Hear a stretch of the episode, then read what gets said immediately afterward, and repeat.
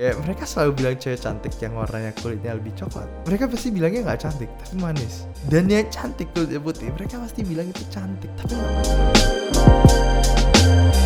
Lu gak bakal selalu bisa secure over your body. Selalu aja ada yang datang. Kalau lu coba penuhin apa yang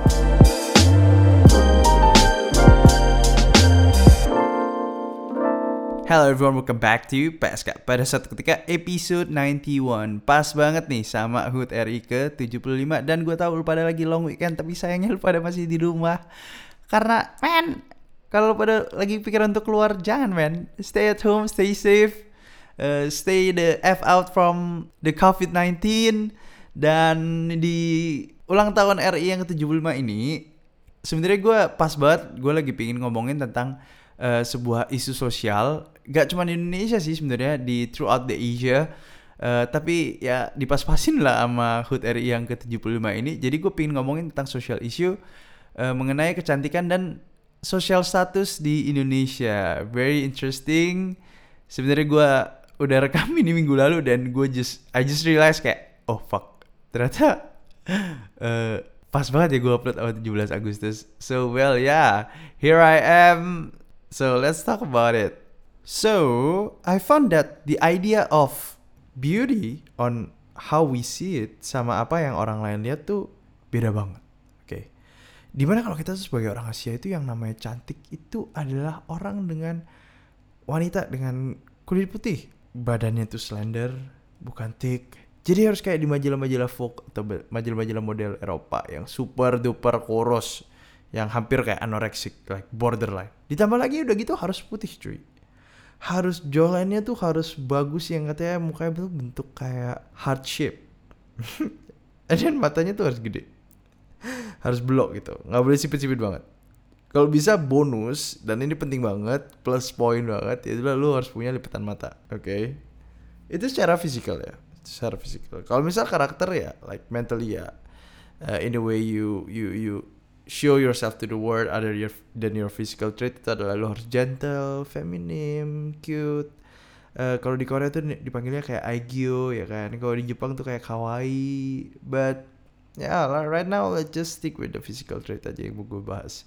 Uh, menurut lo tapi aneh gak sih kayak untuk lo bisa achieve keempat hal itu yang tadi gue bisa bilang dari lahir I mean if you think about it, orang-orang di southern part of Asia mulai dari barat ya kan, kayak daerah mungkin Middle East sampai kita Southeast Asia, mayoritas perempuannya tuh mata gede, right?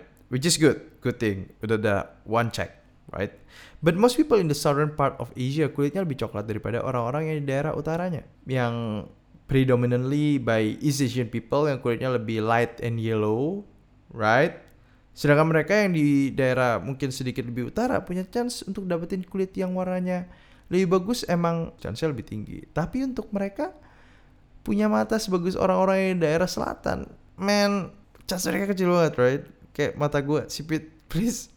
So to make the this idea of physical attractiveness work in Asia itu rada susah, ya kan? Makanya banyak operasi plastik yang dibutuhkan uh, orang-orang yang dilakuin sama mereka ya kayak beauty enhancement gitu loh. Biar mereka lebih kayak attractive physically lebih safe. Oke okay. kalau misalnya di US tuh banyak yang mereka do boob jobs uh, atau gedein tete kan? Itu normal banget cuy. Atau budain bokong. Karena kan yang mereka tuh sukanya tipe-tipe ceweknya yang thick yang montok katanya kan? Uh, but not in an unhealthy way right? Jadi body harus macam hourglass ya, kayak uh, kayak gimana ya kayak Kylie Jenner. Uh, tipe-tipe mereka tuh Kim Kim K yang tipe-tipe mereka tuh yang kayak gitu tuh. Uh, dan itu beda banget kan sama apa yang kita punya right? I mean I, honestly ya honestly uh, I have nothing against like plastic surgery. Gue udah kayak udah ngomong ini waktu episode ke-9 which is dua tahun lalu gue I have nothing about it right? I mean there's something called beauty privilege anyway right? Uh, that's the reality kayak kalau lu look good, you are more confident, yang ngebuat lu lebih gampang juga in doing anything, right? So that totally makes sense. Uh, when you have like that higher self-esteem, I mean like we can just simply remove the physical attractiveness from the equation. I mean yeah, that's a miserable factor that plays in the game uh, in our world. But yeah, what can we say? I mean like kalau misalkan ada orang yang plastic surgery yeah, and you think that you're grateful with yourself then it's good. Let's say if you do plastic surgery and you're pretty and you have that privilege uh, you're maybe you're born pretty right? You're, you're born privileged. Uh, you have that plus point other than people. Yeah you should respect those people who are uh, being grateful with themselves as long as they love themselves. That's that's good enough. Yeah you know mind your own business kind of thing. And don't be salty to each other. Uh, karena semua orang punya uh, pemikiran masing-masing. Jadi pada suatu ketika oke. Okay, waktu itu gue pertama kali pindah ke Surabaya kan gue masih inget banget tuh. Ada satu kalimat yang gue sampai detik ini gak bisa lupa coy. Kayak by now lo ada harusnya udah pada tahu kan. Cerita-cerita gue waktu gue pindah ke Surabaya itu hal yang paling bikin gue lumayan culture shock itu adalah lingkungan gue yang dulunya tuh campur antara orang Indonesia yang gue bisa singkat dengan like ya yeah, Japanese people and then like and my group of people Chinese Indonesian itu nyampur banget back in Madura right tiba-tiba gue harus kumpul sama Cina-Cina Surabaya yang isinya orang-orang yang lumayan uh, secara halus gue bisa bilang mengklasifikasikan social status. Nah mereka ini dengan uh, orang-orang yang bukan dari golongan mereka tuh rada kayak ada ada ada gap, right? Jadi kayak lebih ke ethnocentris people gitu. I mean I agree, like I understand, not agree. Uh, kayak di Surabaya tuh antara Chinese sama Indonya itu kurang bisa nyatu karena there's like a racial wealth gap yang jauh banget yang buat hal ini terjadi. Nah lanjut lagi nih cerita gue. Oke. Okay. Waktu itu gue masih ingat ada lagu yang lumayan hot. Yang lumayan lagu gitu lagi hits banget. By kalau nggak salah itu namanya Aura Kasih, right? Yang judulnya tuh Mari Bercinta. Okay, sebenarnya gue udah uh, ya ya, gue gue gue udah setel lagu ini sebelumnya sih, lumayan asik sih sebenarnya. Uh, barusan gue kayak abis itu cek, gue realize itu 2008. Waktu itu gue pindah Surabaya 2009. I still remember one time we were singing in a KTV di sebuah tempat karaoke about about something kalau gak salah tuh kalau gak salah screenshotnya atau kalau lu nggak lagi nggak nyanyi kan tiba-tiba keluar lagu random gitu kan and then suddenly lagu itu keluar cuy oke okay?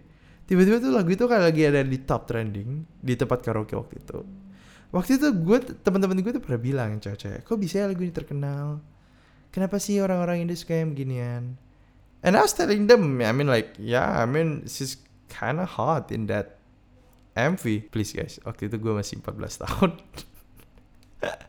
so I thought that MV was pretty hot I guess back when I was 14 years old. Uh, terus ada satu cewek yang nyeletuk nih, dia bilang gini. Iya sih, tapi mukanya kayak mbak-mbak. And then I was so shocked, like honestly didn't really know what to say selang berapa tahun setelah gue pindah ke US main bareng sama orang-orang Indo dan uh, ada kakak kelas gue waktu itu lumayan cakep lumayan manis gitu kan uh, dan banyak cewek-cewek yang dari angkatan gue itu lumayan kayak gue gue bisa bilang adore her ya kan aduh ini cewek ini kakak kelas ini cakep banget ya dia baik banget juga segala macam oke okay. and then setelah gue ngobrol-ngobrol sama dia gue obviously gue ngobrol sama salah seorang temen gue which was seorang Cindo uh, dari Surabaya lagi oke okay? uh, dan ya biasa ngobrolan obrolan cowok kan waktu seumur umur 17 18 tuh biasanya kalau ngomong tentang uh, like sports ya ngomongin cewek ya. Waktu itu gue ngomong dan dia jawabannya sama gitu loh. Enggak ah mirip mbak mbak. Like hold up.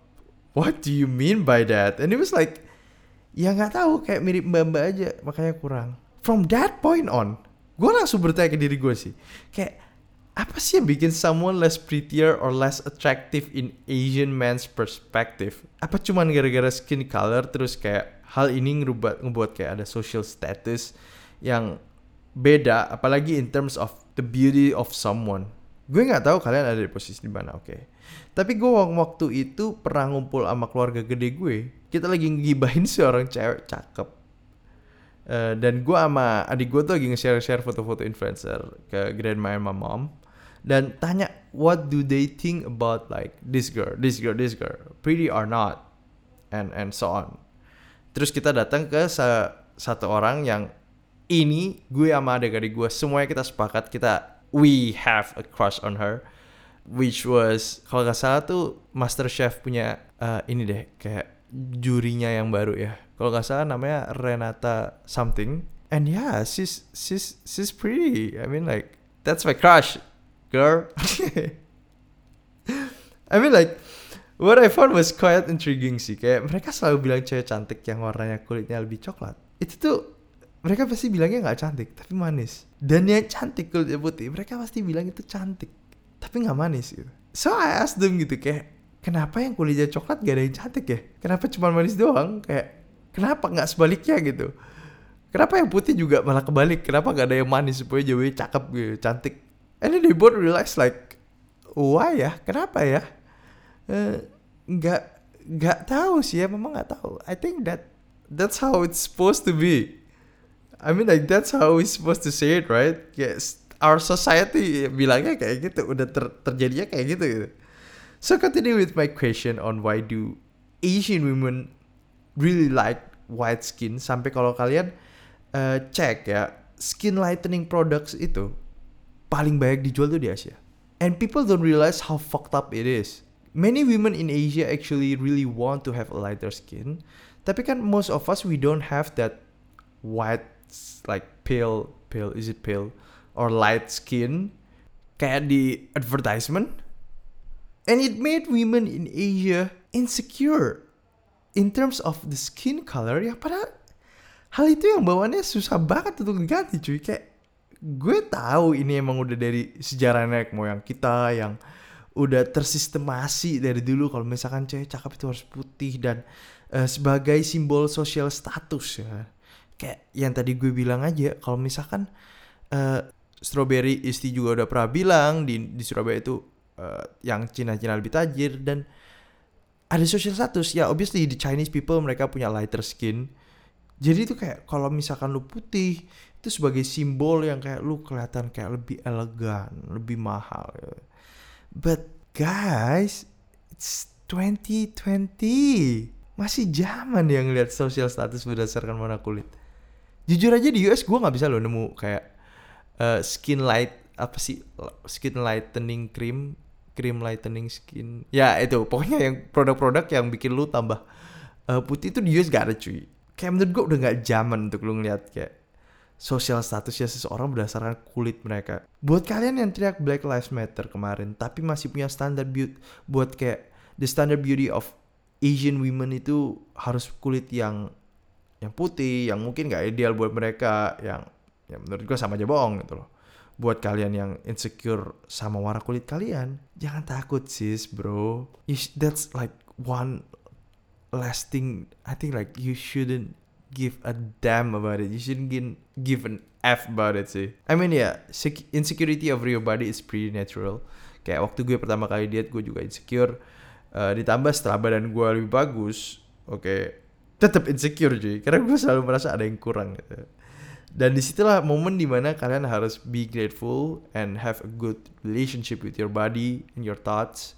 Karena kalau dipikirin terus juga nggak bakal ada ujung-ujungnya. Kayak gue masih inget tuh waktu gue pertama kali uh, mau nge-gym itu kan gue punya man boobs kan. Kayak ya ya sesuai sama biasanya orang-orang obesitas itu biasanya tetenya gede. Right? Uh, dan setelah gue punya ya ya please guys kayak bercurut gitu teteh gue oke. Okay? sampai gue masih ingat one of my ex tuh kayak pernah bilang anjir teteh lu lebih gede dari teteh gue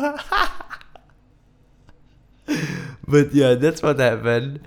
And then waktu gue ke gym ya kan, badan gue udah kurusan. Dan my uh, gym buddies, even my dad itu bilang gue kayak, eh lu nge-gym lama-lama kenapa tete lu gak gede-gede ya? Like fuck, dulu gue dikatain tete gue gue ada man boobs, terus sekarang waktu gue nge-gym gue dikatain tete gue kecil. I mean, this is how the world works. Like lu gak bakal selalu bisa secure over your body selalu aja ada yang datang kalau lu coba penuhin apa yang orang lain pikirin aduh dan lu selalu kayak ngeliat aduh kok kurang ya kok kurang ya? Kayak bisa diperbaikin lagi. Lu tahu kan pasti banyak orang-orang yang do like 32 plastic surgery. I mean like ya ya that's the thing. Gue dulu pernah bilang kayak kalau misalkan uh, lu do plastic surgery waktu gue masih salty nih ya salty banget itu lu gak being grateful with yourself but then again waktu gue mulai belajar tentang kayak kalau misal lu cantik have a good chance in the world and then in terms of career and life also uh, gue lebih ngertiin lagi mereka but that's the thing. Lu harus balik lagi ke konsep pertama gimana cara lu buat lu bisa respect and grateful with your body with yourself with your the beauty that you have I mean everyone like I I really do believe like beauty comes in all like size or color and as long as you are happy as long as you are like selama lu pada happy selama lu pada mungkin uh, being grateful with your body I think there's nothing wrong about it. But that's the thing emang emang emang gue bilang nggak gampang ya. Uh, to be grateful with your body with all the people yang yang di Indonesia tuh suka banget fat shaming ya entah kenapa. Kayak manggil orang gendut tuh kayak hal yang sangat normal ya gak sih? Kalau lu pada ngerasa di Indonesia. Gue nggak tahu ya. Kayak di sini tuh mengatain cewek gendut tuh kayak gampang banget kayak lu gendut lu gendut. Waktu gue pertama kali datang US pun itu gue kayak gue rasa gue suka banget face shaming orang kayak paha lu gede ya padahal gue gak nyadar kalau gue juga gendut waktu itu. Tapi gue waktu gue dikatain gendut gue gak gitu kerasa. Gue kayak rasa it's it's a normal thing. And uh, setelah gue pikir-pikir lagi it really give you an anxiety over like maybe that one sentence. Mungkin dari satu kalimat itu lu bisa jadi anxious lu bisa jadi cemas akan diri lu. Padahal hal itu mungkin menurut lu nggak gitu gede. So mm, yeah I guess that's it for the podcast today. It's gonna be super short but it just a daily reminder buat lu pada yang masih peduliin tentang kulit kalian atau mungkin lu the way you respect other people based on your based on other people's like physical attractiveness. It's no good. I mean like this whole podcast point is only one thing. Mind your own fucking business. Urusin hidup kalian aja. Jangan urusin atau kepoin hidup orang lain and be grateful with your life I mean like life is so beautiful God damn, akhir-akhir ini gue banyak-banyak baca buku tentang filosofi.